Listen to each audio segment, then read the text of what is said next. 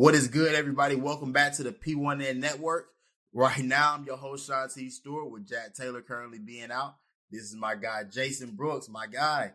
Like, it's been a while. We hadn't had you on quite some time, and a lot's happened since the last time you were here, bro. Yeah, man. You know, I miss I missed the day of the day of reckoning. You know, so I, I apologize for being out of pocket for that. And then, you know, of course, a lot has transpired. You know, looking at the team, looking at where we are right now. Um, I will say this Sunday, we at least had some fight in us. But again, that di- that discombobulated offense still persists, and you know the, the, the children of Scott Fitt are, are, throwing tantrums and they're not showing any progress. Yeah, I mean, like I mean, we we talked about it weeks and weeks on weeks that this team currently just isn't built to do anything successful. Uh, much of that, much of the same. I mean, not not not much has truly changed. So we can go ahead and get into this last this past week's game against the Tampa Bay Buccaneers. Um, you know, Chris Tabor obviously taking over as the interim head coach. Thomas Brown taking make over offensive play calling. Did you see anything that made you, you know, give you any signs of hope, or is it kind of as much of the same? I mean, it was much of the same, but the one thing I will take away from the game that I did notice is Bryce tried to get it downfield a lot more. Um, OJ, I mean, excuse me, Mingo. I'm about to call him OJ Mingo. I don't know why, but Mingo seemed to, you know, try to get involved in the game. But as you can tell, we are far behind the eight ball as far as personnel the line is just what it is, man. It, it is such a dismal place to be. And as you look at Bryce's body language, his frustration is starting to show. It's starting to pour out on the sidelines. It's even starting to pour out in his post game, you know, his post game posture. So I'm just hope the guy is just, you know, trying to stay alive until the end of the season. He goes into the off season and we get a renewed sign of hope with a new, a new head coach, and let alone we definitely need a new GM. Oh, absolutely, uh, absolutely. I mean, I, I, I watched the game. What about you? I, you know, I watched the majority of the game. Then, I mean, I was I was watching Philadelphia versus you know San Francisco. I'm like, I want to watch some good football at some point. So it's, a, but but from what I from, from, what I did watch, um, they went to the power run game, which I enjoyed. I enjoyed seeing them, seeing those guys play to our strengths, go with the power run. Chuba Hubbard had a great day. Um, started to see that offensive line get started to fill itself some, and, and, guys like Ickey, of course, like get getting more into a groove. Um, ultimately, you start realizing that there's not much that can be changed with the scheme in the matter of a week, even with somebody being fired. Like the scheme is the scheme. It's too late in the season. Like, bro, we have like five, we have four games left. Like there was no changing like like the offensive play calling to this point. Right. So um, even so with Thomas Brown, like, I, I would I would love to have a better evaluation of what Thomas Brown could be as a play caller. But with the, with the playbook he, they've had to work with, there's not much I can truly see from him. Uh, so, I mean, from Bryce, I mean, same old, same old. I mean, there there there are plays that he makes that that, that make you feel good about the pick that we made because you start seeing him be able, you know, with play, but great uh, ball placement, anticipation. Um, but you also hate to see the things that are starting to transpire with some of the bad habits, like kind of being a little gun shy, not taking some of those shots that are, that that are possibly there that are NFL open but not wide open. You know, so um, it, yeah, yeah. He's gonna be gunshot though. He's gonna be gunshot though. He's gonna be gunshot though, Shontis. You gotta understand. I mean, when you've been hit forty times in your rookie season, you spent over half the season on your back or half the season running for your life. Yeah, him looking downfield. I think I think maybe uh, Ian or somebody po- pointed it out when they showed that that uh, that graphic of when he hiked the ball and the receivers were all running routes. Nobody was have nobody had separation, like no one. So you know, for us not to have a safety net for this guy underneath is really a problem. Um, I was happy to see Chuba Hubbard because you and I have both been touting Chuba Hubbard should be the number one back. He showed why he should be the number one back. Um, it's very hard to be versatile to your point at this point of the year. We've gotten so comfortable with what we know as a kind of our bread and butter that to divvy away from that right now really does an injustice for him.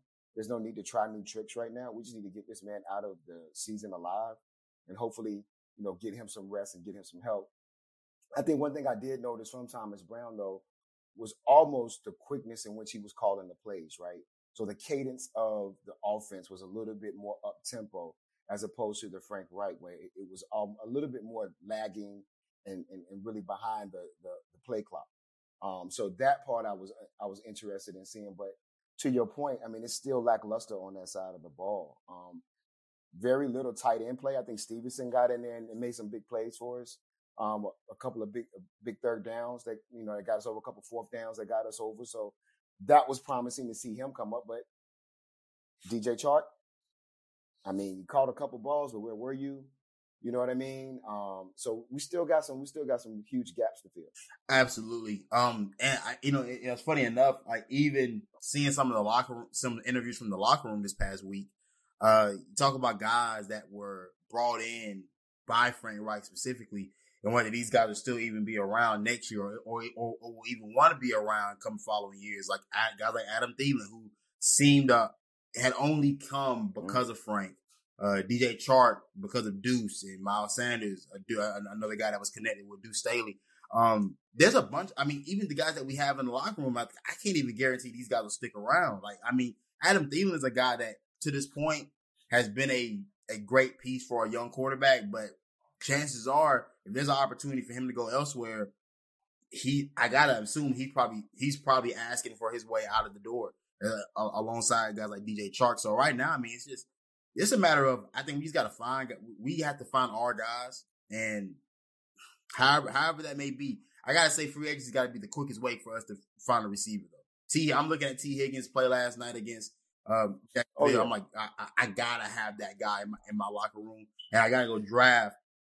You know, me personally, if Xavier Worthy were to fall to that 33rd pick out of Texas, um, with his speed and his his ability after the catch, that's who I would like. If a guy like Troy Franklin fell to that 33rd pick, I'm looking at him and saying, "Hey, look, I need I need a guy that can stretch right. the field vertically like that." So, I mean, I think right now, I mean, I'm just in the mode of, you know, let's start looking towards the future and start looking at who's gonna be a Panther long term, or who's gonna be the building blocks we're gonna put alongside Bryce in order to try to rectify what we've done uh, to this point thus far. Well, let's be 100. percent I think you know you, you, you mentioned it and you're hitting it right on the head whoever's coming in is going to blow it up from top to bottom.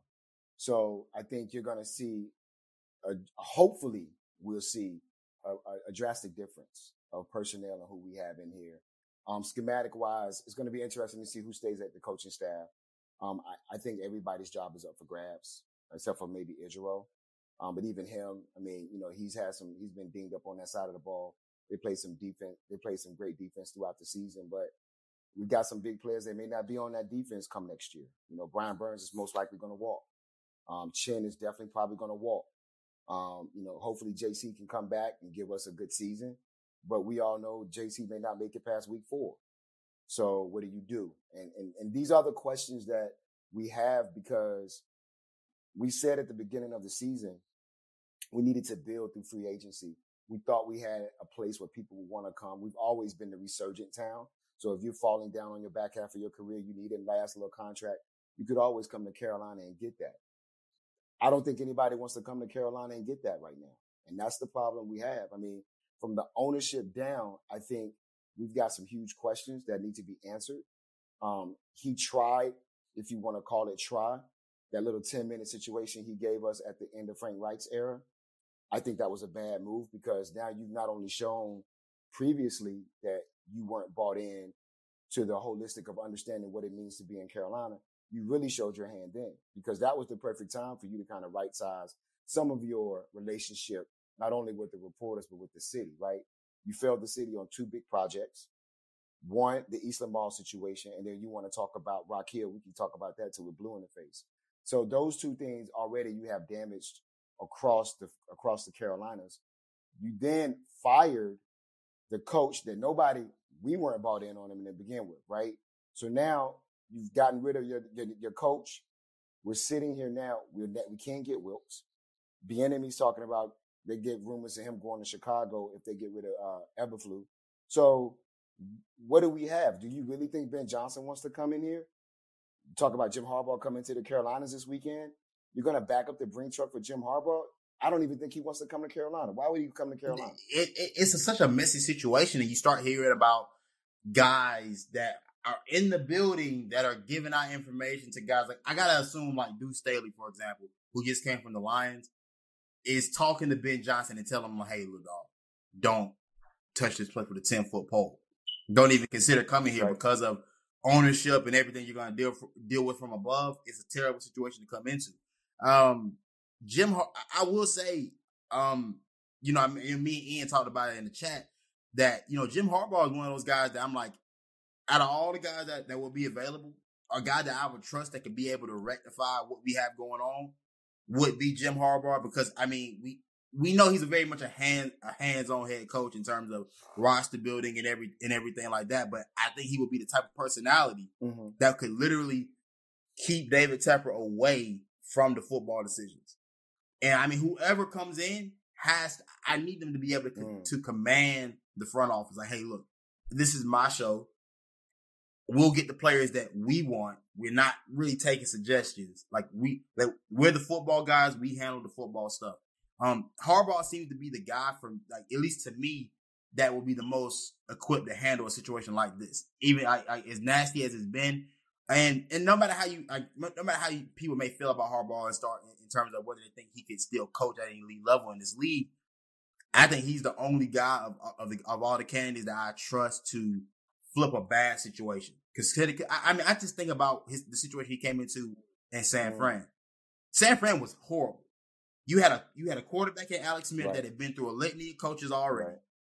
Uh, gunshot the same way I'm I'm starting to see Bryce mm-hmm. Young play now. Is the same way I saw Alex Smith play back then. Gun shy, didn't not not uh, you know lacking in confidence. Um, Bryce still to me has I, I see glimmers of the confidence, but I, we've seen it broken. We we've not seen the kid that, from Alabama that yeah. play with a certain level of moxie. If any coach could come in and restore that for a young quarterback, I believe that Jim Harbaugh Jim Harbaugh would be the most equipped to do so. Now I still think there's some better, there's some candidates out there that I do want to take a look at. Like obviously we won't be we would we would love Bieniemy. We would love Ben Johnson. Um, even uh, uh the OC from uh from the Houston Texans, uh Bobby Bobby Slowik. Is is, is, is, that, is that yeah, yeah, yeah, yeah. Yeah, Slowik, Slowik as well. Like, especially considering what he's done with C.J. Stroud, I gotta assume that I like I he would be a guy that I would be at least be intrigued by. And I know Frank Smith from the Miami Dolphins has also been brought up as a as a as a guy as well. His name has been thrown around in there, but I kind of feel like his name is kind of like right. similar to Ben Johnson's name last year, where it's it's out there, but we don't know how much traction is actually going to garner once the uh, once the season ends. But I mean, yeah, they, they, there's not a whole lot of guys I think they're, they're going to be willing to come in here. But to me, Jim Harbaugh will be a guy that I'm I strongly consider at, at the very least. Yeah, I mean, there's a lot of considerations. I think the one thing with Jim Harbaugh is then who's your GM? Because you're going to have to have a strong GM to deal with that personality.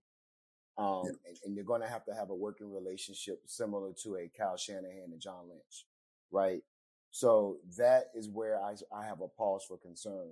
I honestly don't know who I want as head coach right now. Um, to be frank with you, I mean, I know all the names, all the buzzwords, who we want to go after. I just don't know because Bryce to me was I don't want to say he's damaged goods, but this year damaged him to transitioning to the NFL. Um, he doesn't have a trust in his coaching staff. First off, right? So that's number one. He doesn't even trust the people who are supposed to be coaching him up to get him there. So the next person coming in to rebuild that trust is going to take some time and some work. Um, the other thing is you have to bring somebody in who has a strong scouting background, in my opinion. They're going to need to know how to build a personnel inside out, not outside in, inside mm-hmm. out. Um, and we've been touting that for over a decade. Like I need somebody to come in here and really be a guru and putting the pleat pieces in place to protect this young man. I mean, this young man has been sacked the most in history, if I if I had to guess, for a rookie season. Like it's been absolutely it's pretty atrocious. bad. It's pretty bad, right? So, you know, it's it's even and to me, my buddy made a comment. I said, we look worse than the Browns looked in their worst years. Like, nope, every everybody that I've talked to who are real football fans, they've all said it. They've never seen an offense or a team as bad as the Carolina Panthers, the 2023 Panthers. And to be quite frank, in my 40 plus years on this earth, I don't think I've ever seen a team this bad. And it's really bad because the dysfunction is not only on on the field, you can definitely see it on the sidelines. It started it looked better last week than it's ever looked since Steve Wilks but you can still see the dissension in the ranks, right? And and the players are playing out of their comfort zone, and the players are pushing. The reason Burns got ejected, right? Yeah, tempers flare on the field. People say rude stuff to you on the field, but the culmination of this season has pretty worn Burns down so he's he's pretty much done, right? So Yeah. I can expect some, an explosion like that. So if he's exploding like that on the field, how do you think that that's transitioning into the locker room behind closed doors? What's being said or lack thereof, right? What is the mood or the mode inside of that locker room? Because from the outside looking in, it doesn't look to be a locker room that is a complete locker room.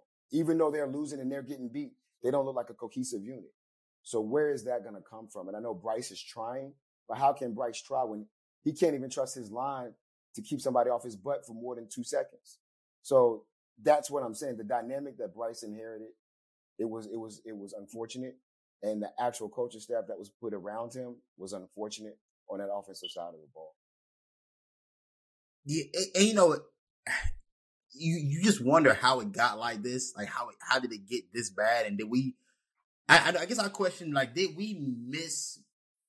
Did we misread our situation at the end of the last year with Steve Wilks? Did, did Steve Wilks do such a good coaching job that maybe we got higher on guys than what we were supposed to? You know, like I like, think- is, is that I something think- we may have we may have done? I think a couple of things. The team wanted to play for Wilks. They went to Tepper and said it themselves. They had bought into him, his mode, what he was bringing to the table. So when you turn that over and then you bring in a guy like Reich, nobody has any, what feeling or ties do they have to him? You bring in Deuce Staley to kind of bridge that gap or even McCown, but they don't really fit. You know what I mean? It was like a weird fit. You know, to me, I think Wilks was able to bring the best out of the guys because these guys had been in the trenches with Wilks, with Rhule and all of that. And they were looking at Wilks as the old Panthers guard coming back, giving us that moxie to your point, that Panther Nation keep pounding mantra back. And then we were starting, we saw that, we saw that rotate, which begs the question. Why did the line look better then than they did now? Because those, those line wasn't that far off right? Maybe one or two players, if that. Yeah. You know what I mean? You're, you're literally, literally, it's a night and right day. now. Yeah. Right, right. So It- it's, literally a night and day comparison. You know what I mean? So that to me Yeah. speaks coaching. End of the day, that's coaching. That has nothing to do with personnel at that point. That's coaching and scheme. And to me, I think Thomas Brown got thrown to the wolves in that, oh, we're not going to let you call plays. Oh, okay, now you can call plays. Oh, you're not calling them good enough. I'm going to try to save my job. Now I'm going to call plays. He could never get a fluid or even an understanding of what really fit Bryce, right? Yeah, I mean, yeah, you're in those coaching meetings and you're in those meetings and you're having those conversations, but was that really right leading that conversation and Thomas Brown giving his nuance? Or was it Thomas Brown speaking in those meetings and, and, and Reich was like, I'm gonna give my nuance. So that's the conversation I have. I mean, if Caldwell is helping Thomas Brown out, I saw a little bit better Bryce rolling out of the pocket on some of those plays, right? Um, I think he threw for like 100, 160, 130 yards or something like that. I know we lost. We threw for like 166 versus 194 at Tampa Bay.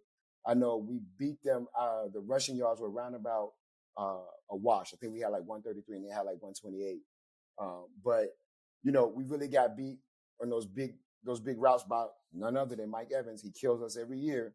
Um, of course. but other, if, if we could have mitigated that, I mean, we should have won that game. Let's be hundred percent honest. I mean, we should have scored before the half we were in the red zone late in the second quarter. We should have scored. Didn't happen for whatever reason. We come out as normal. We come out a little flat, but we were moving the ball pretty well overall. Like I, I saw us making it across the 50, putting us in positions to either kick a field goal or get us. But again, we, we take the big sack or we have a penalty that kills us. So that's discipline and coaching. And so that's what I'm saying. Bryce was dealt a bad hand.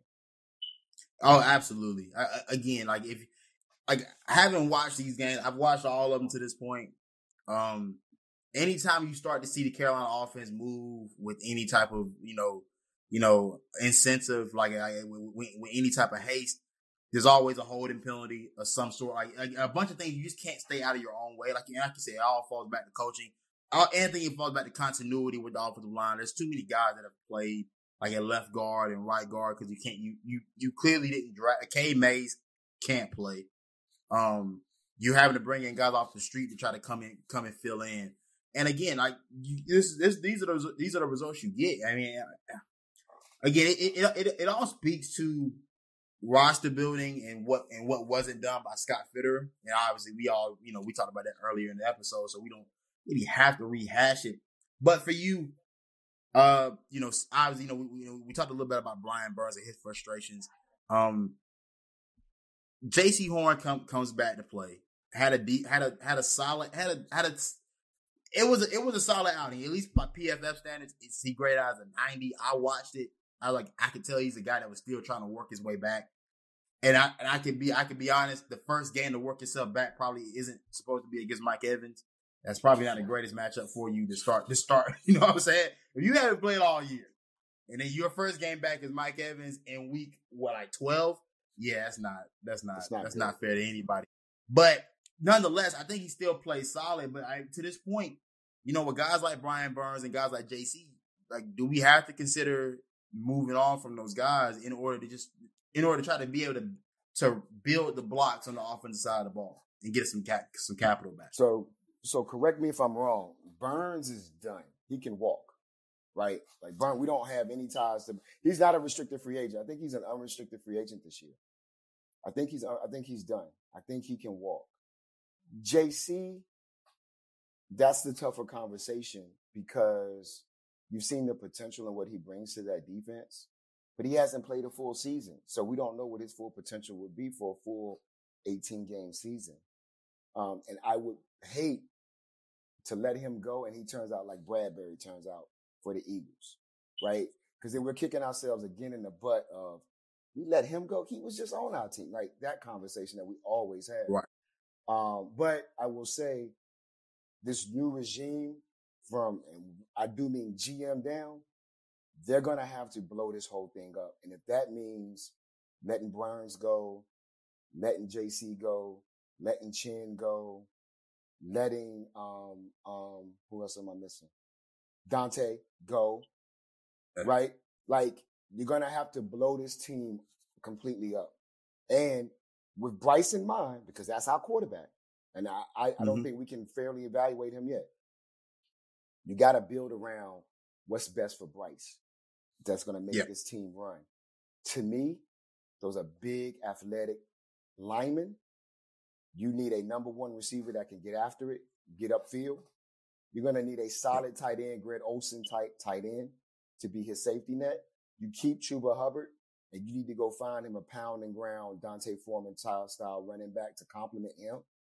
Um, yep.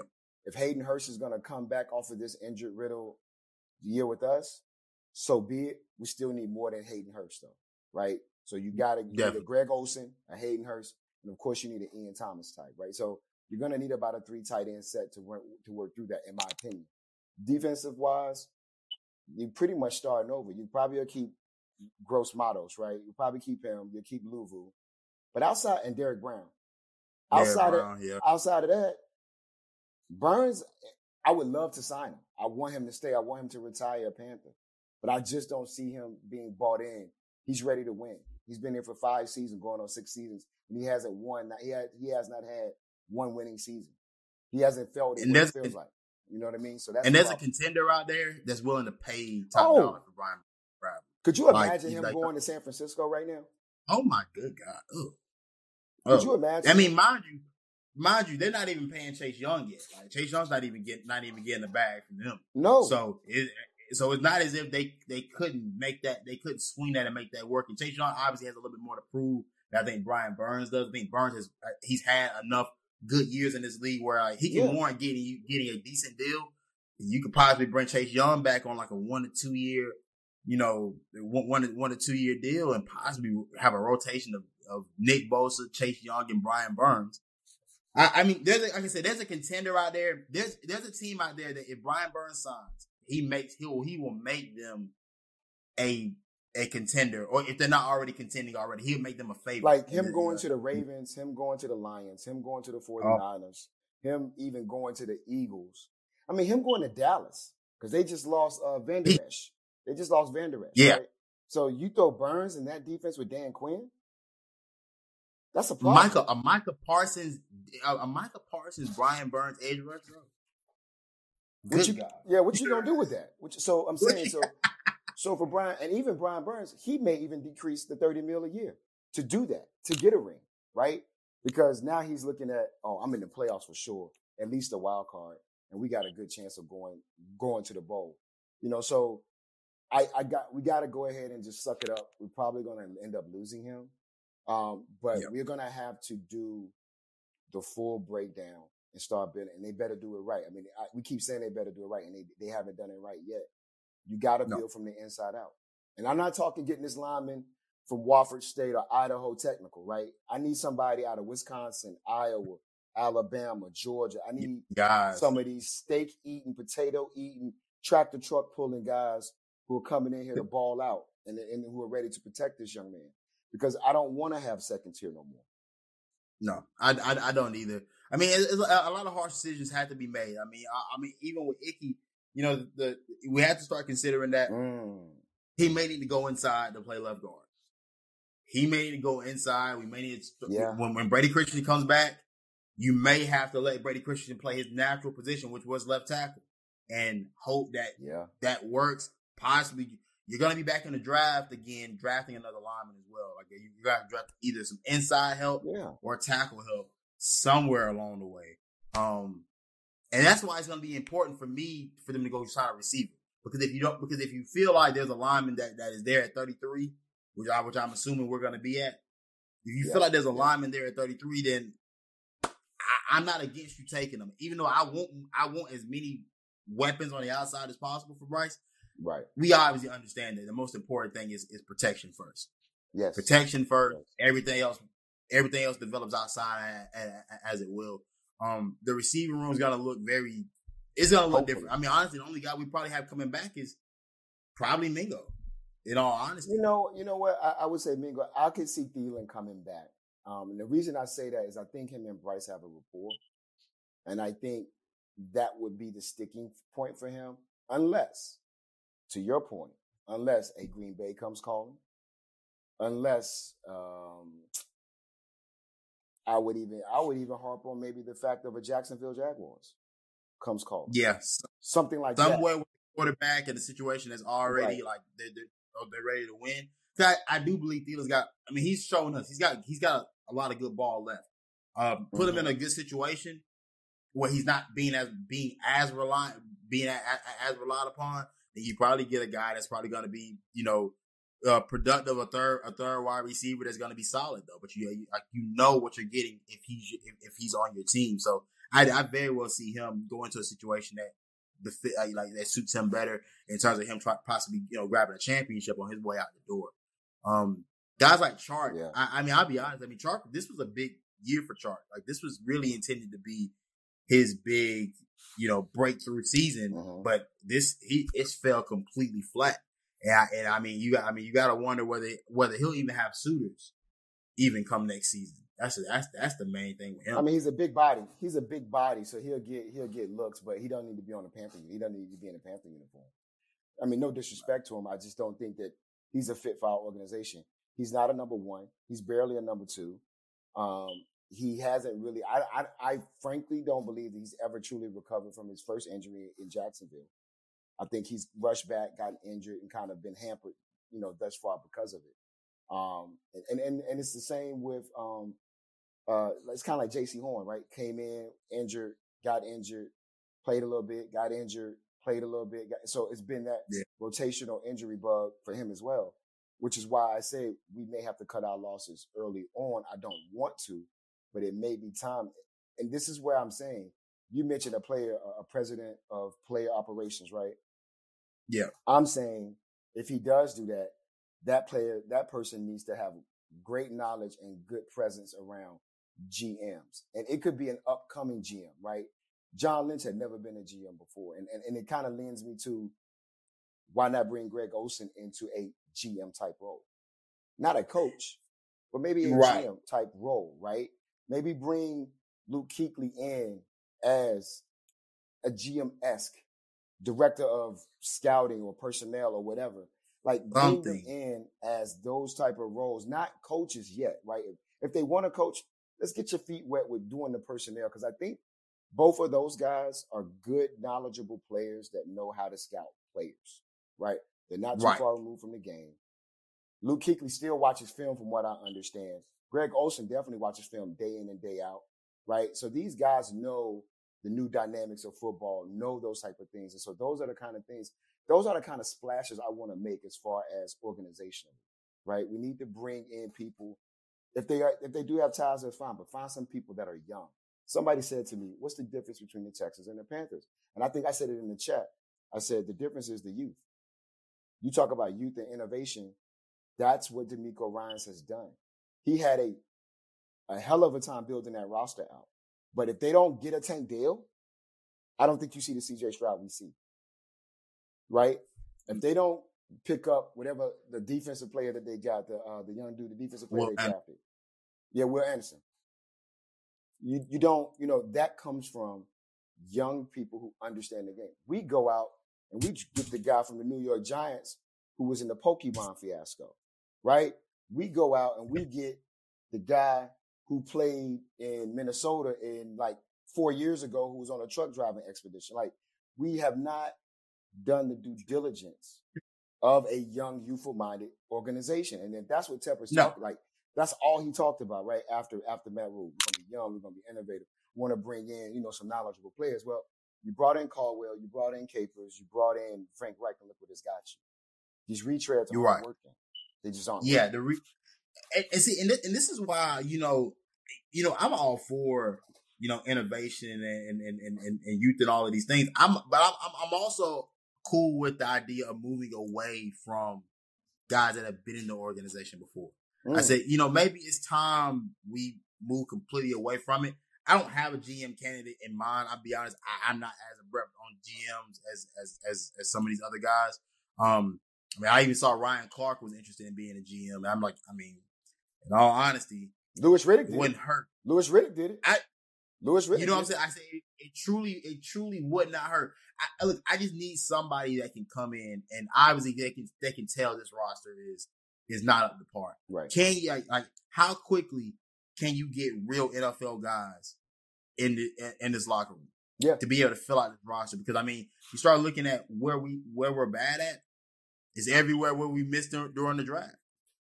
Like it's every it's it, it's everywhere we missed during the draft. You can think of every position that we drafted that that, that Scott Fitterer drafted that Or missed. traded for. Exactly Or traded for. Or traded for. or traded for. Man, look again. I mean, letting good guys walk out the door like a Stephon Gilmore and, uh, and Haason Reddick. I mean, that's that's insane. Think about what your defensive unit would be today if those guys alone were just Let alone the guys that. you kept. What if you hit on the draft picks you got for CMC? Right. What if we hit on those Well, draft see- picks? Because we well, see, one of the draft picks, one of the draft picks ended up being Jonathan Mingo. So yeah, but we could have got Tank Dell. yeah, that's what I'm saying. I mean, there's a, I- I- there's a plethora. That's what I'm saying. Like, like, like the the difference. You know, the difference in the NFL is small between being great, good, and just completely dog dog crap, Mhm. which is what we are. Like, it's a few picks. It's a cup. It's a decision here or there. Like DJ Johnson, the G, like DJ Johnson pick happens. Like, there's a lot of things you could have did with that pick a that lot. wasn't DJ Johnson. A lot. A lot. and and and the kid may develop. I won't say kid because me and him are the same age, but he may develop into somebody that may can make him play in the play at this level. Maybe a good, uh, I don't know, a good rotational like run stopper, like run stopper Right. defensive end. But like right. To this point, I'm like, I don't, I- I ain't got nothing. I've gotten, we've gotten nothing out of this. I went down. point. I went down the other day, and I was thinking. I said, "Let me go back three drafts, four drafts.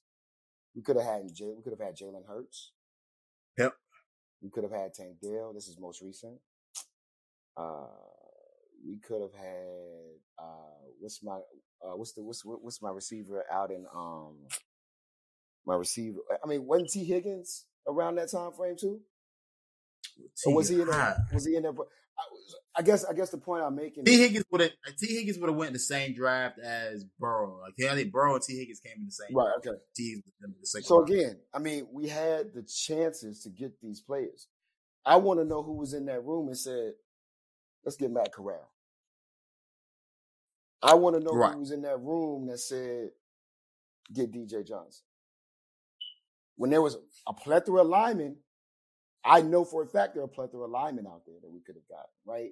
Knowing that we just got our new quarterback, knowing you just got rid of DJ Johnson, I mean DJ Moore, knowing you just got rid of CMC, two pillars of our organization, and you replaced them with what? Right? Right. That's my problem. It's, That's my problem. And the other problem I have is Scott Fitterer said we're going to be in on every deal. You in on every deal, but we never land them.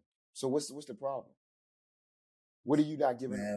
What are you not? What, you are, what are we missing by? Is what I want to know. Is it the mm. money? Is it the years? Is it the like? What is? Is it the package? What is it?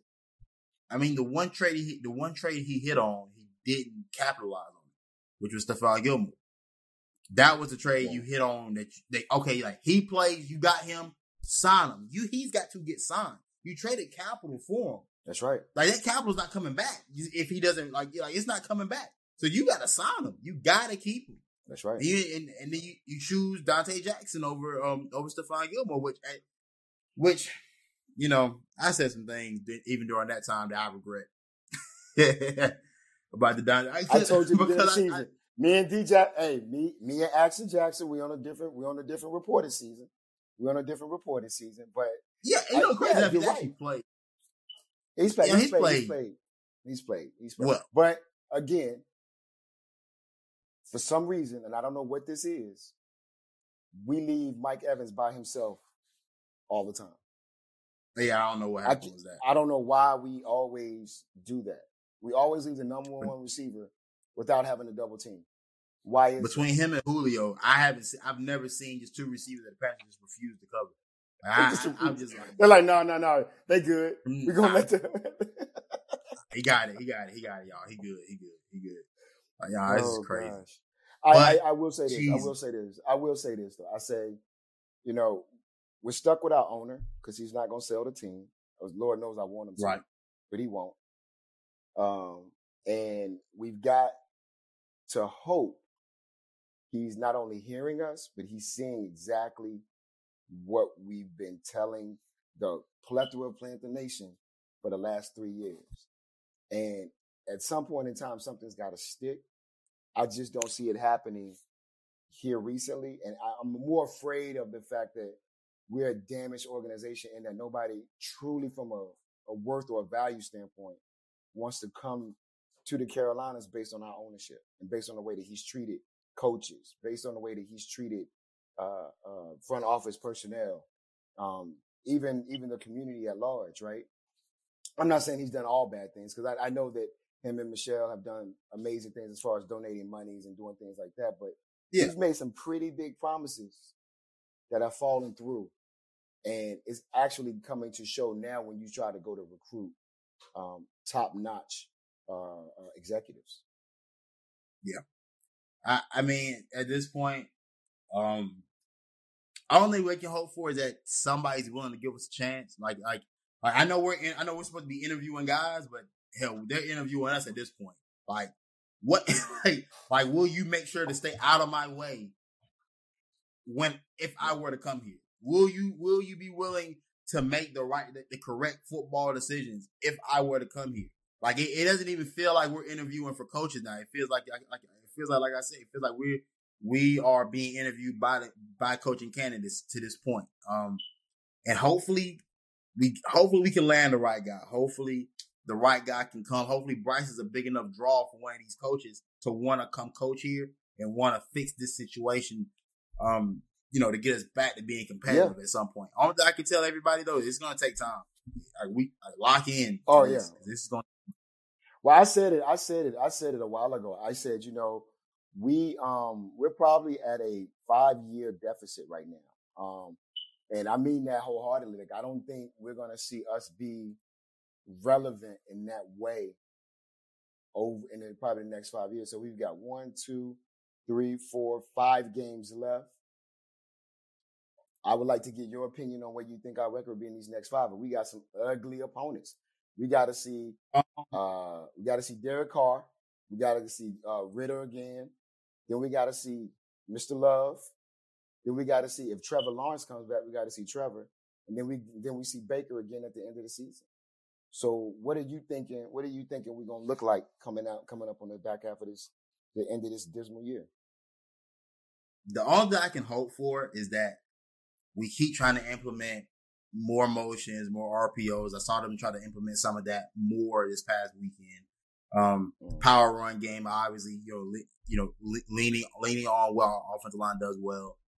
Uh, defensively, I want to see. I always want to see. I just want to see somebody get to the quarterback. I want to see J. I want to see JC finish the year. I want to see Jaycee Horn out there, you know, mm. being able to finish. He was on. He was on a pitch count this this past weekend. I imagine that would be the same case here against uh, New Orleans. Just try to make sure. sure you get them through the season.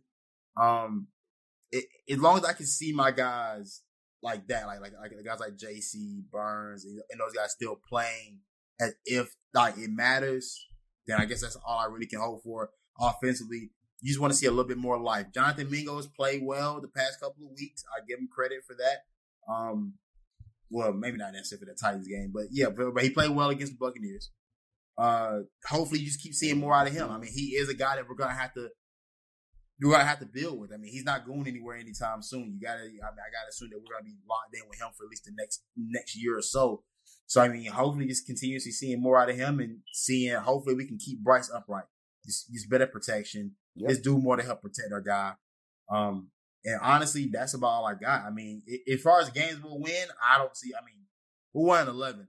I don't see us winning any of these things. I'm gonna be honest. I, I don't see us winning any. Yeah, of them. We're, we're gonna. I want one win. I want one win. That's it. One legitimate win, though. I want one legitimate right. win. That's it. That's all I ask for. That's, and I want us to be competitive. Like, yeah, yeah, one legitimate win, and I want us to be competitive in all in all of them. Um, I don't want us to look like we looked when we played um, the Tennessee Titans or when we look when we played the Chicago Bears. I would rather us look like we look when we played Tampa. So I'm hoping that that's going to be uh, the new marching orders as we end out this year, man. Absolutely. And with that being said, we got to keep waiting and keep pounding. What is up, everyone? Welcome back to another episode of the Panthers Nation Network.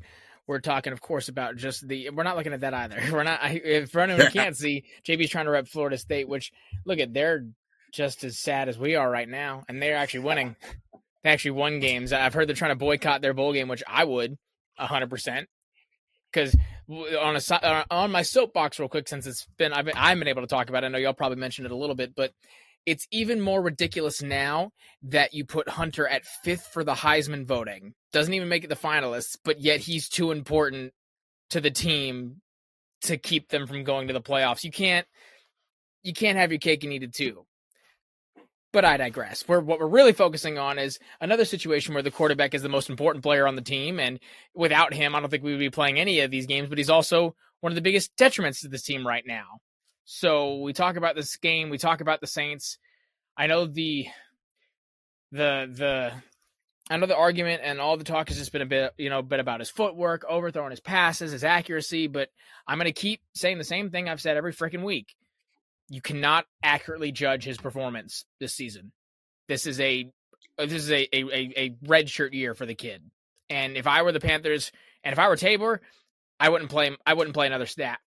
I would not play another snap for him because it, it it does you no good. Jason, you want to take it? You, you I mean, I can, I can go, I, I, can go first. I mean, I've, I've been itching at this one for a minute. Um, you know, Jack, everything you said is absolutely true. Um, my issue is we talk about his footwork, we talk about his feet. You can't help for the man for running for his life. I mean, the man has been sacked over 40 times this year. He had four sacks on on Sunday. Um, at times, the line looked like they gave him enough time. He's not used to that, so that's a foreign that's a foreign concept for him. The real issue we have, and Shontis and I were kind of jarring about this uh, right before the show. I agree with you what you said, Shontis. I'm gonna turn it over to you in a second. In that I don't know what Thomas Brown is calling. I think he's trying to do too much with too short a time and trying to fit everything in to see what works. And he's not doing what is naturally what Bryce is good at doing, right? And he's really putting Bryce, he's put him into some successful spots, but for the most part, the cadence of the play calling, the way of the play calling to me is lackluster and it's all over the place. Absolutely. And uh, we talked about it in the chat yesterday. Sequencing is, is, is all what it comes down to when you you start having successful runs on first down, get third and short, and now you decide you want to go deep shot to DJ Chark or Jonathan Mingo, two guys who which who have not made a play on a deep ball all season. Your deep ball threat is is Michael Strachan, which is which he's relegated to be on the punt team, or or Smith Marsette, who's also relegated to pretty much just screen passes. I I, I mean I, I like like you said I think he's it's more so of a fact of trying to fit everything into one, but also not figuring out like hey what is it that actually works for this team. Running the ball seems to be the, the, the bread and butter of this group, which we knew it would be with this with this current offensive line group. Um, not leaning on it when you need it most, like like you said, in, in, in those third and short situations where I mean, Miles Sanders and Chuba Hubbard both had great days. They both had like this is the best performance that we've seen by those two all season. And to not lean on that and to keep putting that pressure on your rookie when he's when he is having trouble hitting some of those deep shots is uh, I can't understand it from my from my perspective. I think uh, yeah, JB. Go ahead, Jack. Go ahead, Jack. I, I think you hit on the head with with you know Bryce Young not being used to things. Uh, I'll go back to that point. Like everyone's talking about, you know, like his his footwork. Everyone's talking about his, you know, his accuracy, especially with those deep ball passes that we tried more often than not. He has no he has no ability to get comfortable. He has no ability to to find his rhythm and get set. He's not used to it. He's throwing those balls way downfield because he's having to think in his head, all right, I'm about to get sacked in two seconds. He's not ready for, you know, when the pocket clears up, he's got an itchy trigger finger because he's had to have it all year long. So you can't accurately say, all right, yeah, he's too indecisive. He's too, you know, he's got that freshman, the, the, the, the jitters. No, he doesn't. He's got PTSD from getting destroyed every week. I mean, that first sack, my God, I saw three human beings go horizontal to sack a kid who's five foot eight. That should never, ever happen. And after that play, I would have taken him out. So those deep passes, we talked about it. We joked about it at the beginning of the year. We said, you know, he's overthrowing these guys because he did it at the beginning of the season because he's used to having receivers that could run fast enough to be at that spot. He's throwing to Alabama wide receivers, the ghost of Alabama wide receivers, and all he's got is Jonathan Mingo or DJ Chark. So everything in his head right now is not going. It, it, you can see how much the game isn't fun for him anymore. He looks like a shell of himself, which should never be said of a rookie quarterback. And for Thomas Brown, I do have a lot of critiques with a lot of the things he called, but I will give him this. When Wilks got the job, you kept, you know, McAdoo around and you were able to Wilks was able to say, okay, I see what you're trying to do. This is what this works better. Like the the foundation was already there. There were some things he were doing right, some things they were doing wrong. They kept kind of flip flopping. He said, you know what? No, stick to the run. You got these guys. You have a line that's inconsistent, unhealthy, and switches around. So the best thing for that just make them run straight forward. Brown came in to this gig with nothing. There was nothing put in place. They, well, they, had no idea who this team was, even week 10 or 11. And when Brown got it the first time around, he was trying to still figure out what this team was supposed to be, but it took too long, and Reich lost another game, knew his job was on the line. The Hunger Games were happening inside the stadium, so he took the reins back, gets fired two weeks later, now Brown's right back in the thick of it without a paddle, trying to figure out what this team's supposed to be. So I don't necessarily knock him for looking inconsistent and not having one set, you know, strategy. Yeah, because yeah, I don't so know what I, I would do. I'm gonna go with that too.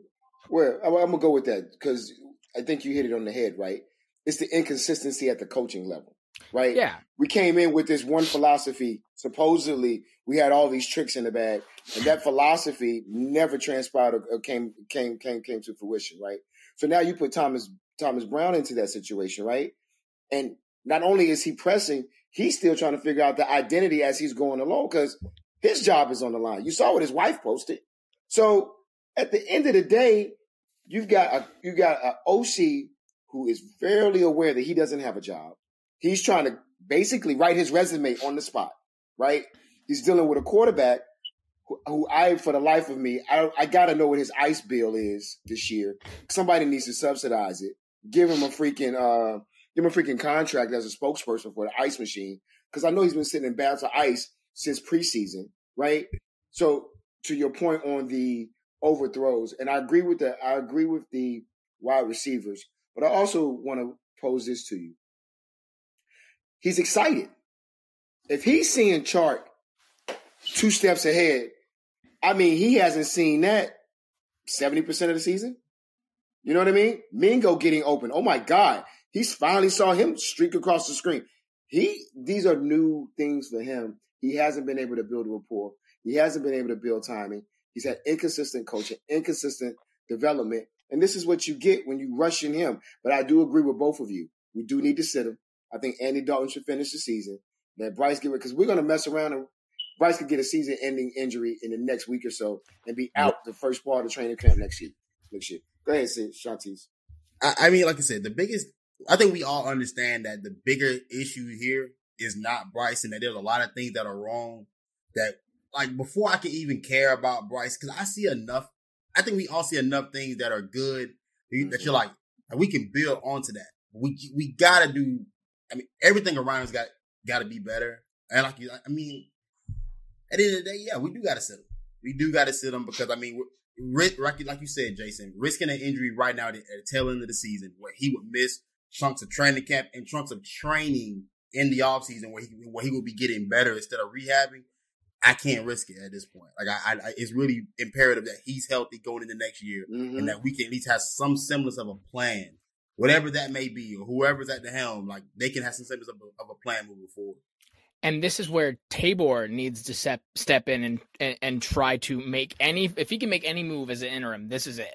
Like because Fitter is not going to make the call because if it mm-hmm. if he does, it's been and, and, and try to make any if he can make any move as an interim, this is it. Like because Fitter is not going to make the call because if it if he does, it's then he's fine. Then he's done because you've sat now the guy yeah, you traded your whole house for. Tepper's not going to do it because now. he knows no one's going to come watch Andy Dalton play the Bucks or play the Falcons or play the Packers. No one's going to.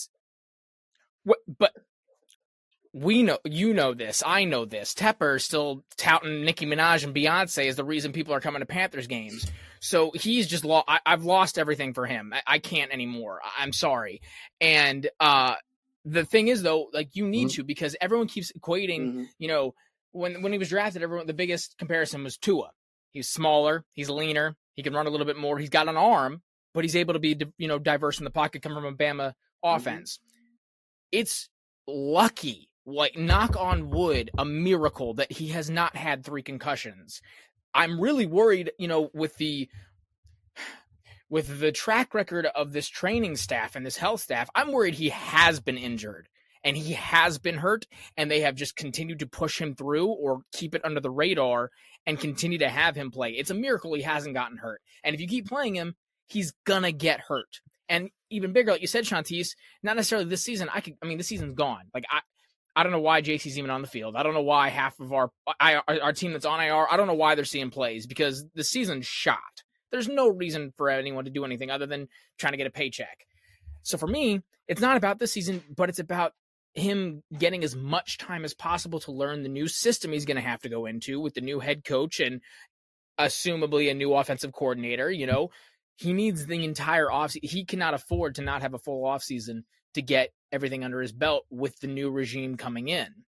So that's where I'm like, you need to sit him now. Andy Dalton's the best quarterback that's going to be playing in the division, bar none. I mean, it's not a high bar to beat.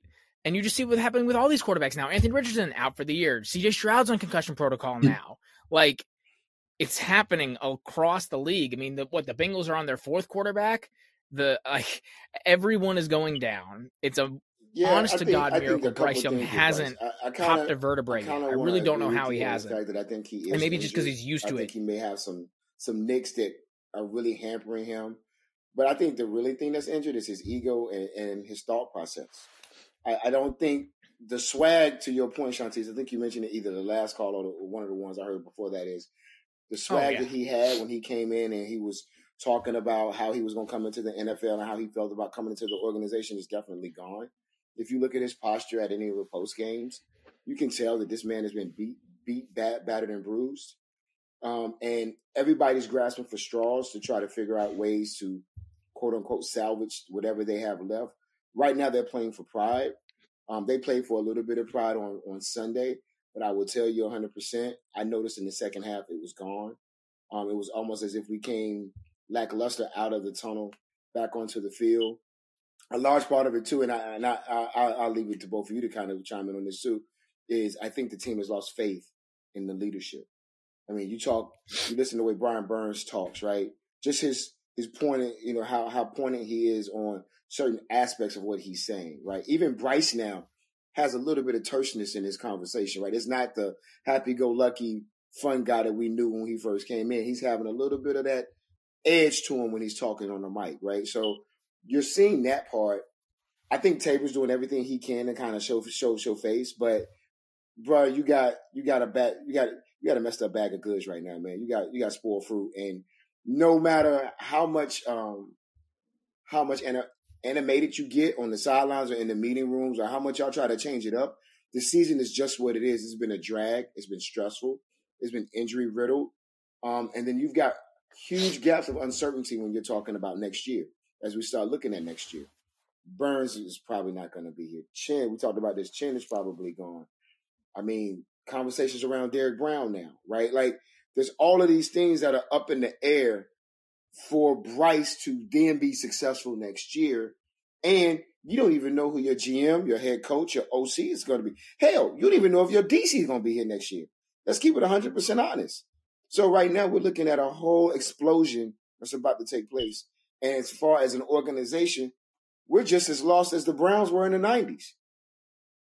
Yeah, I mean, it's crazy. Like the the, the complete 180. This is done since mm-hmm. draft day. Mm-hmm. Going from everyone saying this was the best situation for a rookie quarterback to come into to now, there is no level of certainty at any level. From like I said, from players to coaches to, to, to general managers, there's no level of certainty as, as far as what we're gonna be. And I gotta imagine like this has gotta be I imagine being Bryce coming into this, and now you're starting to see a whirlwind of changes about to, uh, getting ready to happen.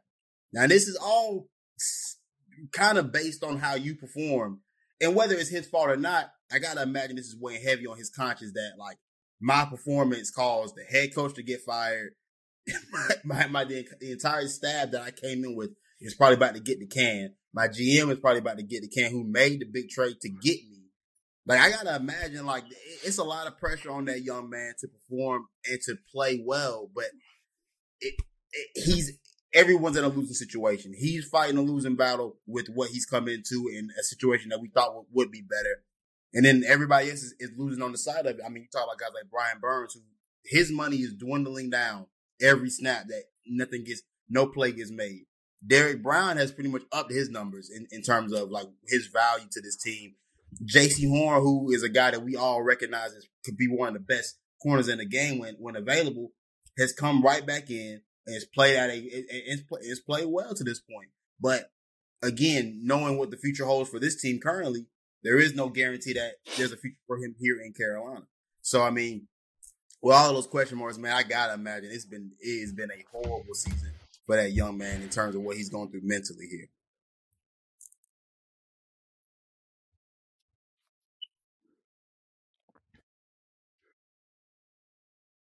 Oh, it's been that way since the beginning. We talked about it. That was the biggest difference between C.J. Stroud and Bryce Young was like you from the beginning. You know, before C.J. Stroud was putting up like MVP numbers, it was more so just he looked more comfortable. He looked like he was having more fun. He looked like he was able to be in the system more. And we thought Bryce was, you know, all out of whack. It's because he felt that pressure immediately because right out the gate, Fitterer and and Frank and every and and this and you know the social media team doing their job but a bit too much and saying, you know, we can make a play for the playoffs, we can make a play for the division, like the, it's wide open for us to take over. And you shouldn't have said a single word of that. Like you should not have said any of that because that immediately puts on a Bryce to go, okay, I got to lock in. And you know, we can say what you want about, you know, you talk about being the best situation, like weapons wise, yeah, like it looked really good and we were all ready for it. There was a lot of doubters saying, you know, the speed wasn't there, which came to be true. But I think the biggest issue was not even necessarily the weapons, but I think we look. I look back on it with such disgust. Is that what we did with the offensive line? Eh, you knew you had two guys coming off of injuries. One that was probably not going to make it to the beginning of the season, if not, you know, halfway through. You had Bozeman coming off a big injury. You had, and then the rest of your line is a sophomore, a third year lineman who didn't finish his first year, and then Taylor Moton, the only consistent guy who's played every freaking position, and you did nothing in free agency to shore up. The only thing you did the entirety of the offseason was draft in the fifth round another guard who was, again, a rookie and did nothing to shore up the defenses for your rookie quarterback. And that, from like, from all that Fitterer's done, is the biggest red flag because You knew what this line was, and you knew the health issues. Bozeman had been injured before. Corbett had injury history. You know, Christensen had injury history coming out of college, and you knew that this was going to be an issue because of the type of offense you were going to be playing. It was going to, it relied on your linemen. The reason the Eagles offense worked so well with the Steichen offense is because they had the best offensive line in all of football. Like the best last year with Lane Johnson and, and Jason Kelce. Like and they're doing to the point where they didn't have to practice. They were putting out Christmas albums because they got bored of practicing. Then there was nothing else they could perfect, so they went to the studio for five hours a day because that's what they had the time to do. So you saw the Colts, you saw the Cowboys, you saw the Eagles with these beefy, stacked offensive lines, and said, "Yeah, our guys are good." And we've seen time well, and time again. Yeah, our offensive linemen on ice skates and, and, and trying to protect. It, it's it's brutal. It is We've brutal to watch. An organization that has done right by our line. We've never done the right thing to do to build out a team. And I don't know why no GM who's come in has changed that idea. And that idea is you build from the inside out. You build from the inside out. As long as you have your interior guys that are a stronghold, you could damn near put a Wes Welker on the outside right now and Wes Welker will still get you close to a thousand yards a season based on your line alone, right? We've never been good at that, and it, we talked about it. We've joked about it. Like we've always gotten it from CPCC. We've always gotten it from Idaho State Technical. Like we've never gone to any of these powerhouse um, universities and, and, and, programs to get a lineman to, to get linemen to come in here and build out. I'm going to digress on that part. I really, I really want to go right back to where you were alluding to and really get into this Scott Fitterer conversation because I we he first came in, he had a salary cap issue. He right sized that salary cap issue. Right, he did what he had to do, massaged it. To your point, Shontis, I think we talked about it last week. He brought in a couple of key players that helped us get through that rough pot yeah. spot. What has he done since? Nothing he's done has panned out. Nothing he's done has panned out and you traded away CMC. And CMC is a he golden got... boy now. You traded away DJ Moore. I don't know if you saw DJ Moore yesterday. My man did work in Chicago yesterday. So everything that you're trading away is turning to go. Oh, yeah, Gilmore, another one. Haason Reddick. Like we can go on and on and on and on, right? it's like long, all these it's a long Gilmore, laundry list up. of stuff, right?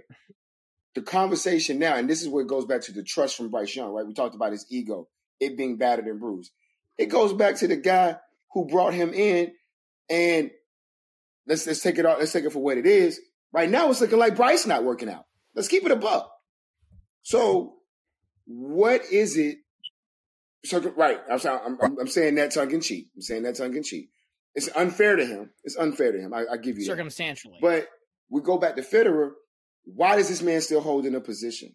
Why is this man even still allowed to be in the building? If you're going to get rid of Frank Reich, Josh McCown, Deuce Staley, why is he still sitting there? And if Thomas Brown knows that he's fired, why are you even have him in the building? Like these conversations and these conversations and these things that you're doing, Tepper and front office, it's showing we don't have any idea what the hell we're doing. And nobody in that building knows what the hell they're doing. So it's a bigger problem for Bryce because now you're talking about confidence level in your working environment. And you all know being in your working environment, if you go to work and your boss, you feel it's shady or you feel like the company ain't doing well, how are you working? Hey, look, I'm putting in my two weeks. I ain't gonna lie to you. Until we know this is going in, I will be looking for greener pastures. And that, that, that damn near feels like what, what it's gonna boil down to for Bryce. Like, is he going to be? Is he going to receive the help from from the higher ups to actually feel confident in, in what's going on? And it is so important. It is so imperative, imperative that we get the next hire correct. I mean, it's imperative for a lot of things. It's imperative for me because I don't. I'm gonna be honest. I don't know how much longer I'm gonna sit here and stick around for a bad team if we if we go with another bad head coach and a bad GM. Like I'm not gonna lie. The portal, the portal is open. I've already cleared out the checks. Now, y'all got one more time to mess this up. and I'm gonna go ahead and get going. Cause them ticket prices high as hell. I've seen them prices and they better go No, you got five dollars. well, no, no, I seen those. I seen those, which I honestly we may, we may, we may need to talk about. Not You know, this, not this, not this, you know not saying? this week. Go, Not this week. You can get a both. five dollars. Look, man, go ahead and get a couple brews. We can have a great time. Exactly. I'm gonna pay more for Uber than the tickets. The beers cost twelve. The beer costs twelve dollars. That's the. cr- That's what. Pay more for a light rail pass than the ticket's gonna be. I mean, my God. I I I mean, no, I like I agree with you. And for me, honestly, though, Oh, yeah, like as far course. as you know, the future holds, like, and I say this tongue in cheek as well. Bryce Young's the one I'm worried about the least. We got him on rookie contract. We're gonna extend that rookie contract. There's nowhere he can go. It's Brian Burns, Shaq Thompson, Adam Thielen, Miles Sanders. Like Adam's gone. Miles Sanders is gone. Friggin' Hayden Hurst woke up in a nightmare forgetting that he played for the Panthers and is now back in. And I make joke of that. It's a horrible situation. Uh, and I'm so happy he's doing better. But ser- I mean, he's not going to stay. There's no reason because we haven't used him all year long. Miles Sanders knows that he does, he, the fans don't like him, that he's having to fight for it with Chuba Hubbard, and he's not going to stick around. Adam Thielen's not going to, you know, they're going to try to ask for, a, you know, Adam Thielen, you saw, you heard in his voice him saying this was not the- way I thought this was going. He thought he was going to get a retirement tour, and he knew it wasn't going to be an easy situation per se, but he thought at least it was going to be a stable situation, and he came in for Frank Reich. And so for me, like Shaq Thompson can't take much more of this. He's the only player besides JJ Jansen who is still on the Yeah, team and they're since the gone. Super Bowl. And they're gone. And, they're gone. uh, and Taylor Moton as well. Those are the guys. That's it. Shaq's not taking any more of this. Like he just restructured his contract. He's going to look somewhere else. Bri- Brian Burns, if he wasn't thinking about leaving already, he's gone. DJ, when he jumped on him, was whispering in his ear, "Come to Chicago. We, you know, they just got rid of Sweat. They need a rusher. Like, bring a guy over." Or no, they just got Sweat. I'm what did I say So, last we got a guy What did I for you, say a last one-two punch. What did I say last over. week, Shontis? We've got a good play. Or the four- you know Wilks is calling him up. Hey, you know if Bosa you know has an injury, like come on, join the fort like join the 49ers. They're going to go to a Super Bowl. They're going to they're the best team in the NFC. So let's you know jump on it. Or God forbid the Cowboys. Gilmore saying, hey, like he's got people in his ear, no doubt about it. Everybody else is going to jump ship too. Like everybody else is going to go. Adam Thielen's going to go. Hey, can I come back to Minnesota for a year, please? Can I do my mm. retirement tour here? It's much better over there than it is here. and that's where you're like, yeah, you you cannot get this wrong again because you're not going to have anybody to put out there. Like Bryce Young is going to be getting destroyed because there's nobody else around, and that's just where like for Fitterer, you talk about it. What was his? You know, what what has he done since he got he got hurt. He got hurt. He got in a bad situation with the cap space, and he has been playing cautious ever since. He's done this consistent carousel of bringing guys in and then refusing to pay them once they show they've actually done what you're expecting them to. I don't know if he thought they were just going to like kind of pan out so that he could just continue to kind of give him a little bit of money, but you signed good guys. You brought in great prospects off the top, at least in free agency, not in the draft. Yeah. Because like this year, his first draft by himself, abysmal. Bryce Young, we say, you know, you can't really judge that. Everybody else you can. Jonathan Mingo, a bust. Is he even playing? DJ? Johnson. Is he even playing? I, I don't know what the word past bust is, but Where? Hey, I- I- Like, I promise Ryan he's been out Leaf there. I- I, levels. say he's been out. no, he's been now, no. now, what you want to constitute as He's- playing is up to you. But I've seen that there are none. I'm telling you. But I see eh, that, that- that number 52 is out there. Is is out there. I You need know what's- you know what's the I most need sad- you know what's the most recorded. sad? You know what the most sad thing is? Is this time last year? You remember how different our Doing, conversation making was? John Beeson Oh my roll in his God. grave. Like this time last year, we were so excited. We we were so excited. Steve Wilks was doing his thing. The boys were playing good. We could come in. We knew we had a top 10 lost, we pick. could come in with our pride and say, you know what? We went out there and played. You know, they gave it everything they got. I lie to you not. I'm sitting. In the I'm sitting in the. Um, sitting in the bar with my cousin yesterday. He's a Falcons fan, and we got the Falcons game on and the Panthers game on. And I lie to you not. I sat there and damn near threw up all four quarters. I was like, I cannot believe this is how bad we look still. And the offense, I don't, I just, for the life of me, I don't understand the disconnect. I know it's the line, but guys, I've seen play, I've seen teams with no line. They don't look this bad. They don't look this bad. Like we look bad. We look so bad. And I don't understand, like you said, the cadence and the sequence. Again, I think he's pressing, but it's just it's just so bad that whoever comes in next, you've got to blow it all up. You've got to change it all. You've got to you've got to redo this whole thing from top to bottom. And to your point, Shontis, Tepper cannot be involved. He needs No. to go sit his ass in that box, shut up, and let the football minds do football things. You sit up there, you talk about Beyonce and Rihanna, you do all the things that you're supposed to do from a marketing standpoint, but let the football minds do the football things. Because right now, you're ruining not only the football organization, but you're actually ruining the brand. You're ruining the brand so bad, we can't even recruit top players, top executives to come and be a part of this organization. That's a problem. Jeez. So head coaching candidates. Let's go GM first. Let's go GM first. because there's not a. I can't. I can't again. I can't. I, oh, I can't. I, I after these articles have been putting out now, apparently we got people in our building texting other coaches to run for the hills. It's not Hunger Games. It's Lord of the Flies, is what it is in that stadium. It is every man for themselves. It's kids Yeah, running it around with heads and spikes, calling people, you know, pig or Jesus or whatever. I. It's pandemonium. It is chaos. There's just no way that any part of it is, is and so I can't even think about it because we always talked about you know it could still be a desirable position. How in the world is it a Mhm. desirable position? I mean, it's like asking, "Hey, you want does this job is this going to be a good job if I work here?" And the person working there telling you, "No, run away. Do not work here. This is horrible." like no one's going to take that gig. It doesn't matter how much they pay him. It doesn't matter how appealing it is. If the people in the building are telling you that the owner who you can't get you can't get rid of the owner. Like He's we're in. Commanders and Browns. There's nothing that you can do except for hope that you know he decides to sell the team, but that could make it even worse. I mean, yeah, and he's not going to do that because he's gonna he's making money with the FC. He's making money Um, with the stadium. He knows he would lose the rights to What do you both think, of those things You if think he somebody? sold You, Panthers. you think you think so Now that's going to happen. Big DT going So to at this sell point, his like- team? I doubt it very seriously. No, no. The only thing I because I know he does listen to everybody and what they have to say about him. I'm hoping that he's listening to the fact that we do want a president of football operations. That's what I hope he's listening to. Like at the very least, if he Yeah. listens to that piece of information alone, that could change a lot. If he just Well, I already because said it. I already said it. he needs a consulting firm to come in here and give him Which- give him the right. He, need- Yeah, he needs which- to do that. He needs to do that immediately. which may happen. I I, I think with the, with the Which is how not many times unheard you of, failed which is now, you not failed unheard of. twice. A third time, how many fans do you think they're keeping around if you if you fail a third time? Because you've already done a lot of things, and like you said, to your point, Jason, you've said it weeks weeks on end. You've ruined a lot of relationships on the way to this.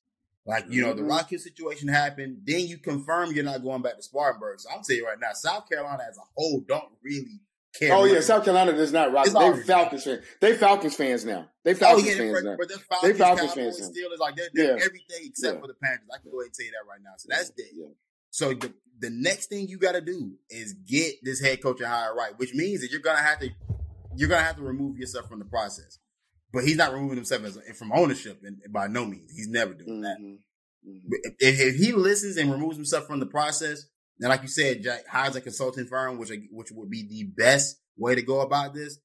And the, the the messed up part, he's gonna have to give a big contract commitment to the next GM and head coach. Like the same way that ha- the same thing that happened in San Fran, he's gonna have to do the same thing here and give a big commitment and let those guys have to try to figure it out. And that's the unfortunate part because we don't know whether they'll work either or whether they're the right people. But we're gonna have to just go full commitment to whoever's next and try to build from and try to build from the bottom up.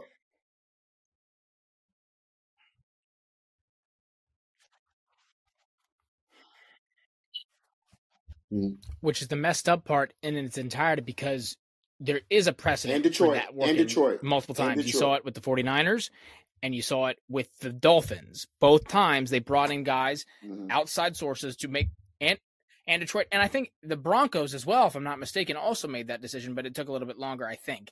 But I know for the 49ers and the Fal- and the and the Dolphins, the annoying part about both of those is both of those happened in the time frame both before and close to when we had to make our decisions. Well, no, Both, they brought obviously Lynch the Dolphins that happened incredibly close. They brought Lynch in 49ers when they might have been the right? year before. right I can't Kaepernick? remember the timeline. Yeah, yeah. I think way, Lynch came in. you know, Lynch was there that's for a what happened. while before they got Shanahan. Once they got Shanahan, though, Oh, is it that far? Then never mind. I'll-. You might be right on that. But I know the. Yeah, Mhm. but then I know the 49ers specifically, they with McDaniels, that was a much more recent move. And you see how it happened. You see both of those the, the pickups they've made, you see the the Dolphins, th- what they've done in the draft, what they've done in free agency, as well as the 49ers, they've gone gangbusters for their guys and have flipped those programs on their on their heads. So there is a precedent for it. And if you can muster up enough sense and humility to say I cannot make these moves because there's only been two things that you've done as in your entirety as an owner that have been good decisions. It's it from a football standpoint, and that has been naming Steve Wilks the interim, which was a no-brainer, you think, but still took a lot, and then re-signing Cam for a, for a little bit. Only two things in a football sense that were actually good ideas. That was it, and no, nothing else has happened. Nothing else has transpired, and you cannot keep yourself involved anymore. Like you can be the owner of the team, you can do the owner of the you know uh, sports entertainment you know company, you can do all of that, but you cannot make another football decision. It cannot come from you because well, well, that's easy to say than it- done, though, Jack. Not with his not it. ego. It's- Not with his okay. ego, though. That's that's, the problem. okay. You his don't problem need is he's got a. Jerry Jones Like, I- ego, but he's got a Where's Waldo No. mindset when it comes to knowing how to run a football team.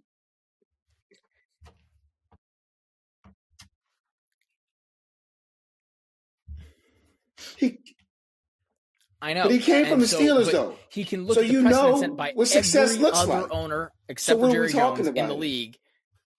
That just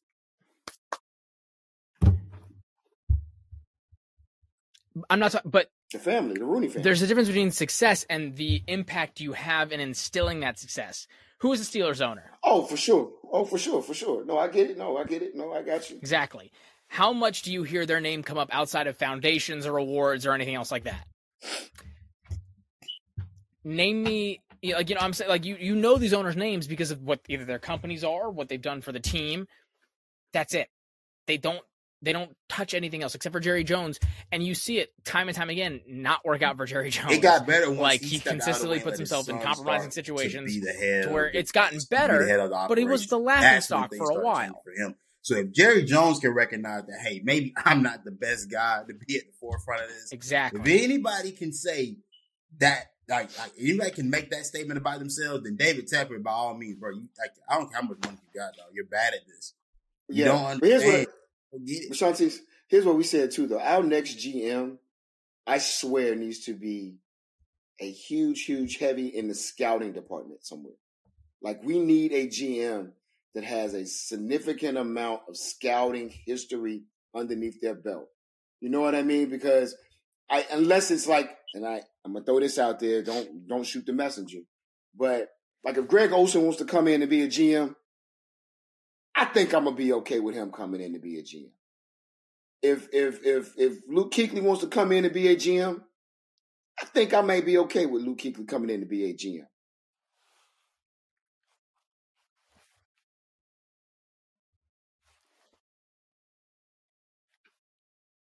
That's where the president of football operations position comes into play. Someone who has a bit more of a strategic standpoint, not not necessarily a X's and O's, nuts and bolts signing and hiring. I agree with what you're saying, but I think more of that like overarching big picture where yeah, Greg Olsen, I mean Luke Kuechly, if we run some Mhm. tests and make sure he's still, you know, what he was, I think that works out a little bit better. But I think, yeah, guys like that that Of know the game, that understand that, like from the GM, because like the GM does need to have some sort of business acumen. They they have to to be able to make those deals and they, to be able to accurately assess what this person's going to bring to the team. But on the flip side of that, they also have to be, you know, like you said, I think the scouting department does play a big factor in it. And you saw from this, you know, the the migration of the guys in the front office from the minute Tepper bought the team, it's been over time, but pretty much clear house of who's been here, who hasn't been. There's like one or two guys that are still here. So you definitely need to ramp that up. And then at this point, like listen to them. Stop listening to your coordinators. you know, or getting the guys that your coordinators want or your, or your you know coaches want because hasn't done too terribly hot the last few years. The only one that's worked out is, is, is Chuba Hubbard because we know you know Nicole loved Chuba Hubbard for whatever reason, and that's ended up working out. But we saw this year, you know, Campen loved Zavala and Evero loved DJ Johnson for whatever reasons, and neither of those have worked out. So definitely need to shore up that scouting department, and then your health staff. That's again the biggest thing. If you from like that's what Tepper needs to do in my mind. Hire the best damn health staff this NFL has ever seen because it, it's ridiculous the round robin of going in and out of IR that the Panthers have had in the last 10 years. And, I, you know, before his tenure, obviously not been a big issue, but a lot of those people were still on staff. He didn't clear house from the health staff. He kept a lot of those same people. We ain't so said figure much. out what the heck's He going ain't on said there. much. He ain't said And then from much. that point, he, just he, he spoke. He, just well, shut I up. mean, like just shut well, up. when he does I- speak, we he don't says need he to says hear a you any- I will say. A mouthful of what? Uh, But- a, a mouthful. I would rather something that would make us be. I don't want to make this an explicit an explicit No. episode. All right, because Toby if I hear one more Toby time about the cool concert, I'm gonna, I'm gonna lose my mind. I'm gonna lose it. Like I, I don't care. oh god. No, like you're only hitting the No. nail on one head of demographic No. anyway. So 100% it's, though, it's Jack. already alienating more so than you think though, it Jack, is. And no football GM, fan I gives a want, damn I don't want a GM about who or you're coach, bringing and into I the hate building. to be this way. not a single one. They shouldn't be over the age of fifty. Ageism. Let's, let's, let's get it going.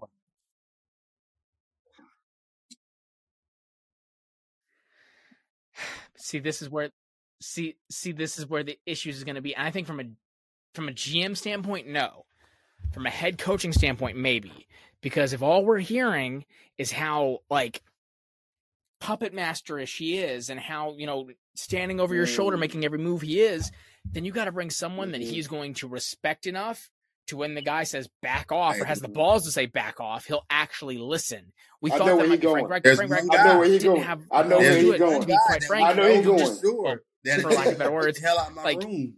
I'm got, I you got to have someone that can back him off. But he's not even a candidate. I know now, there from is. He's not No, he's not. He's Yeah. not. He's not.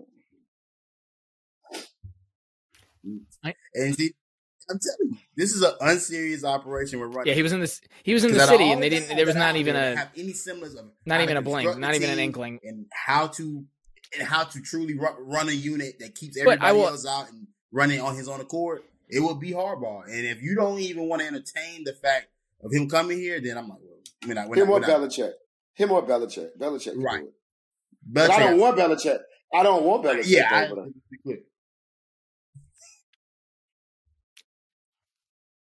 here's my, because I was gonna, give it to Belichick. because I was gonna say, here's Yep, what here I yep. can see Tepper is his his mindset right now. Yeah. All right, well I need a coach and a GM. Why don't I just kill two birds with one that stone? worked out for him. Bring in Belichick, and he could be the GM and the Ask head coach how too, out and that would be the worst Andy Reid is thing. not the GM anymore. Let's just put it that way. Like Oh, he, he can ask Bill O'Brien right now. Bill O'Brien's sitting on his staff right now. ask you know how it worked for Bill O'Brien. How did that ha- how did that go out in, in Houston? Here's another name. Here's another name I, I thought know. about. I And- doubt it happens. And and that better be Jon all we Gruden. ask of Bill O'Brien. He'd better not be walking in the building. I swear. I'm going. I'm going. I'm not going. I just- I'm, I tell you, I'm so serious about leaving. I, I'm not would a be- Gruden would be my fan. I'm just That- throwing I- I names would out. be I'm just throwing names out. I would be. Well, if, since I we're would- throwing names out, what That- do we feel that's about, it. How we feel about uh, Bobby I- Slowik from uh, Houston? Their OC. No, yeah, I mean, right. there's gonna be a bunch of people that So- walks in there. the more I keep looking into it, I'm like, you you can't not call him. Like he can't not walk in the building. The way he's able, because, but the way that he's been able to orchestrate, like we've talked about, an almost identical group of players to what you have from a skill position set point, from a you know a pros and cons area, like That's almost identical. Yeah, that's you can't tough. not call him. Now, you couldn't even get DeMeco Ryan in the building, so I can't imagine you're going to get him to walk. Like, not to take that call. I can't. they can't control him, obviously, but I mean, DeMeco's going to say, "Hey, to fly the complete other direction and put that on spam immediately." Like, and that's what I'm afraid of. You know, I'm Ben Johnson, Brian oh. Johnson, like all these guys. I haven't I- seen. I- it's been I, question marks Brian Johnson, year. The more I watch, I'm starting to slip off of him. But now it's just like Because- nah, it's something's just not there. Like- something's just not clicking.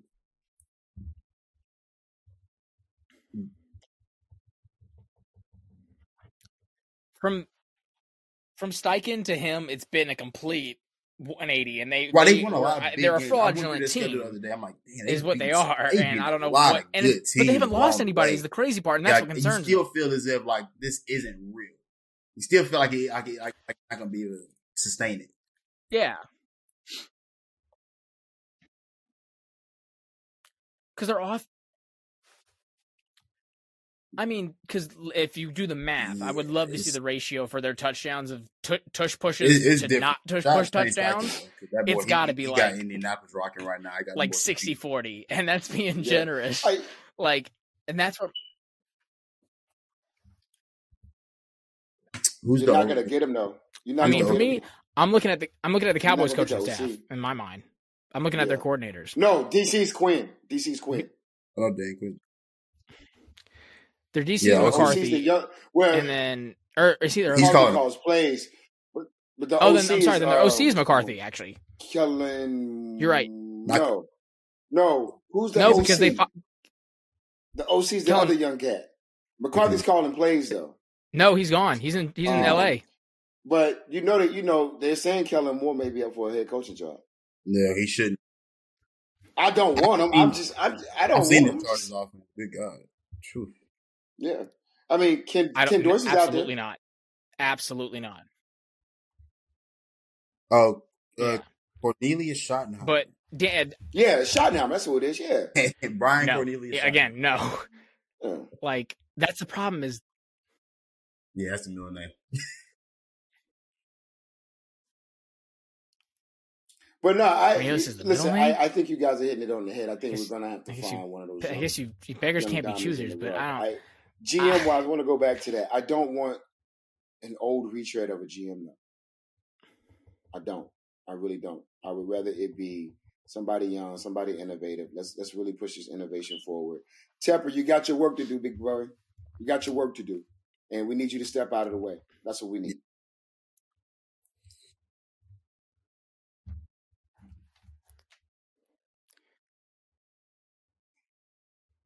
That's the Oh. biggest thing. Just like step mean, back, let someone else make the decision. to be Like, honest. call Pitt, call I, Suzanne can, from I, can, Pittsburgh. I, I, I feel. to. I feel Like, sure I he doesn't have they- any friends. They've had literally. I'm, I'm I'm with you on that one too, Shontis. I'm with you on that one too. Huh? Shontis, yeah, I'm with you I on that one. I don't feel like he's fostered great relationships. We've already talked about this Yeah. before. I don't think he gets a bear hug when he goes home. I don't think that that happens. I think they were very happy to get him out of the ownership room.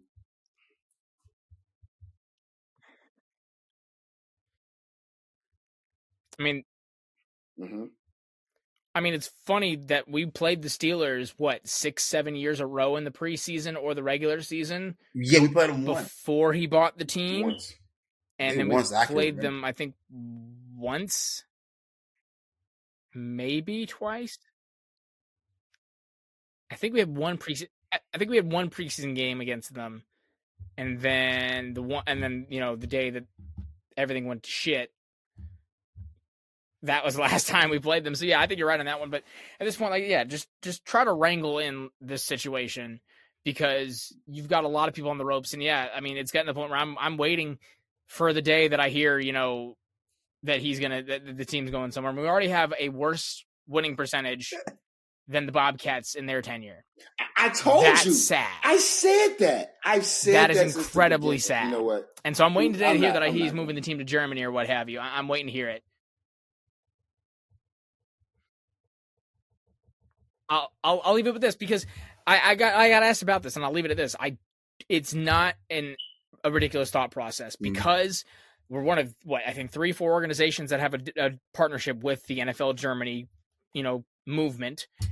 Uh and he clearly makes enough money from everything else to where it's never going to be an issue of success with the Panthers. It's going to be an issue of if the fans stop paying for stuff. That's the only thing that's going to keep him from, you know, selling the team is if, and they're going to they're going to do so because he makes enough money off of the concerts and everything with soccer. So that's going to continue to push through. The only thing I can see is he gets fed up with the fans and their appreciation to the point where they're either protesting all the time or you know he keeps listening to it. So he'll think, all right, I have a huge market that is will just be happy enough to have a football program consistently. They're not going to care Mhm. how good they are or how long it takes for them to become good because Charlotte has been impatient as they should be. So he's going to move it over there. The only thing I could see that will keep them around is I don't know then what would happen to the FC. And I can't imagine that the city would then just say, all right, we can just have the FC play in that giant stadium. And I don't know if he would continue to, to operate the FC in one country and then the Panthers in another. the. So that's the serious is the only NFL thing I, think a I can see foreign keeping team at this point? the team Like, how- here. how- how- just- Huge, unless he says, all right, huge, I'll just move both. Te- I'll move They got both four. teams. That's why they. That's why they Hmm? played two games in Germany, London, Huge. and was it was two. It was a two in it is. Mexico. It is priority your number teams. one. Jacksonville, us, Jacksonville, Mexico. us. I want to say Minnesota, but I don't They- think Minnesota's going to. They want that But I so know bad, Jacksonville and and it's pretty much definitely a battle.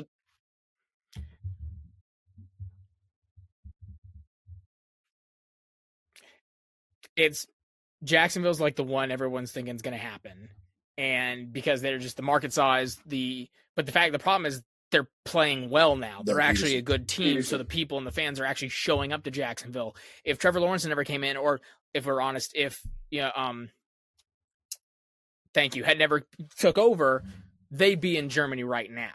So True. they are more than ready. And we know from our listenership, there's a lot of fans in Germany of football and of the Panthers for that matter. So that's a big issue in and of itself. And I could see the Yep. NFL giving him a either over the table or under the table deal say, we'll give you this much money to move them to Germany. And as a businessman, I don't see him passing up that offer. And that's what concerns me. Because there's nowhere in the there's nowhere in the country he would move them that will do better than Charlotte. St. Louis isn't going to give you better than Charlotte. San Diego's not going to give you a better market than Charlotte. Unless they put a third team in LA or New York, like no market's going to give you as good of what you're getting in Charlotte from the way from a business perspective of how much the city's growing, how much of a hub it is in the southeast. Like there's nowhere else you could move it. That's going to give you the space, the time, and the dedication that the Panthers will. So the only option he has is to move it to Germany. And if you were to get this next one wrong, and it, and we have like three more years of Hey, Crap. I'm, not, I'm telling I'm telling you now, I ain't following. I can see him Hey, look, and hey, look, I gotta. ah, I, I'm sorry. I don't know at that point. Well, May- one thing about it though, if they did move it, I guarantee you, Carolina. Not to Germany, be- maybe London. You can like maybe convince me London or just like somewhere, but not Germany. Browns. We would demand a team in five years.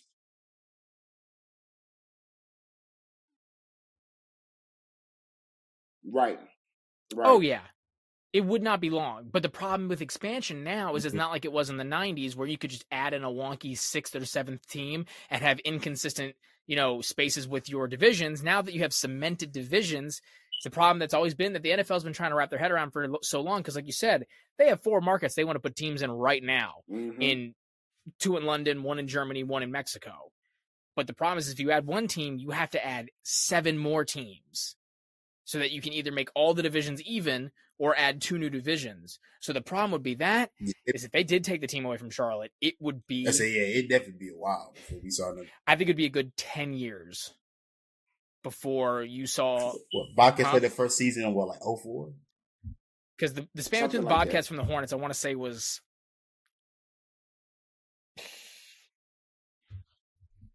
Nineties. Right. Yeah, and they moved the the, Hornets in. I remember when they moved. Look at Hornets, to be Seattle. Look at Seattle. They I, still. say, they I think it was mid to get that '90s, so it would have been '95. To, so it was at least ten years without a basketball team, and then. So I'm saying, so like you have the potential with like markets like San Diego, St. Louis, Oklahoma, you know, that might want you know football teams, and then you have the you know for the overseas division if you were able to put two teams in London, but then also producing teams is a lot harder. You do not see very Mhm. very many business you know, business people trying to create teams anymore. And I think their their biggest hope for the NFL is that they can absorb some teams from the XFL, the USFL, but now those leagues merging becomes a lot harder. So that's where, you know, it could be a big issue if it does happen. So let's pray to God that that does not happen, that he brings in a consulting firm, makes the right decision, and we get a situation like you saw in Jacksonville, you saw in Miami, you saw, you know, in in San Francisco where it only took 2 years, 3 years for the ship to right. You know, Miami it happened literally 2 years, the Jags Right. it happened the next year. So there is a precedent set for things looking a lot different year into year out. And that's our best case scenario right now. So until then, I thought we were done with saying keep waiting, and I hate, I hate saying it now. Just keep pounding.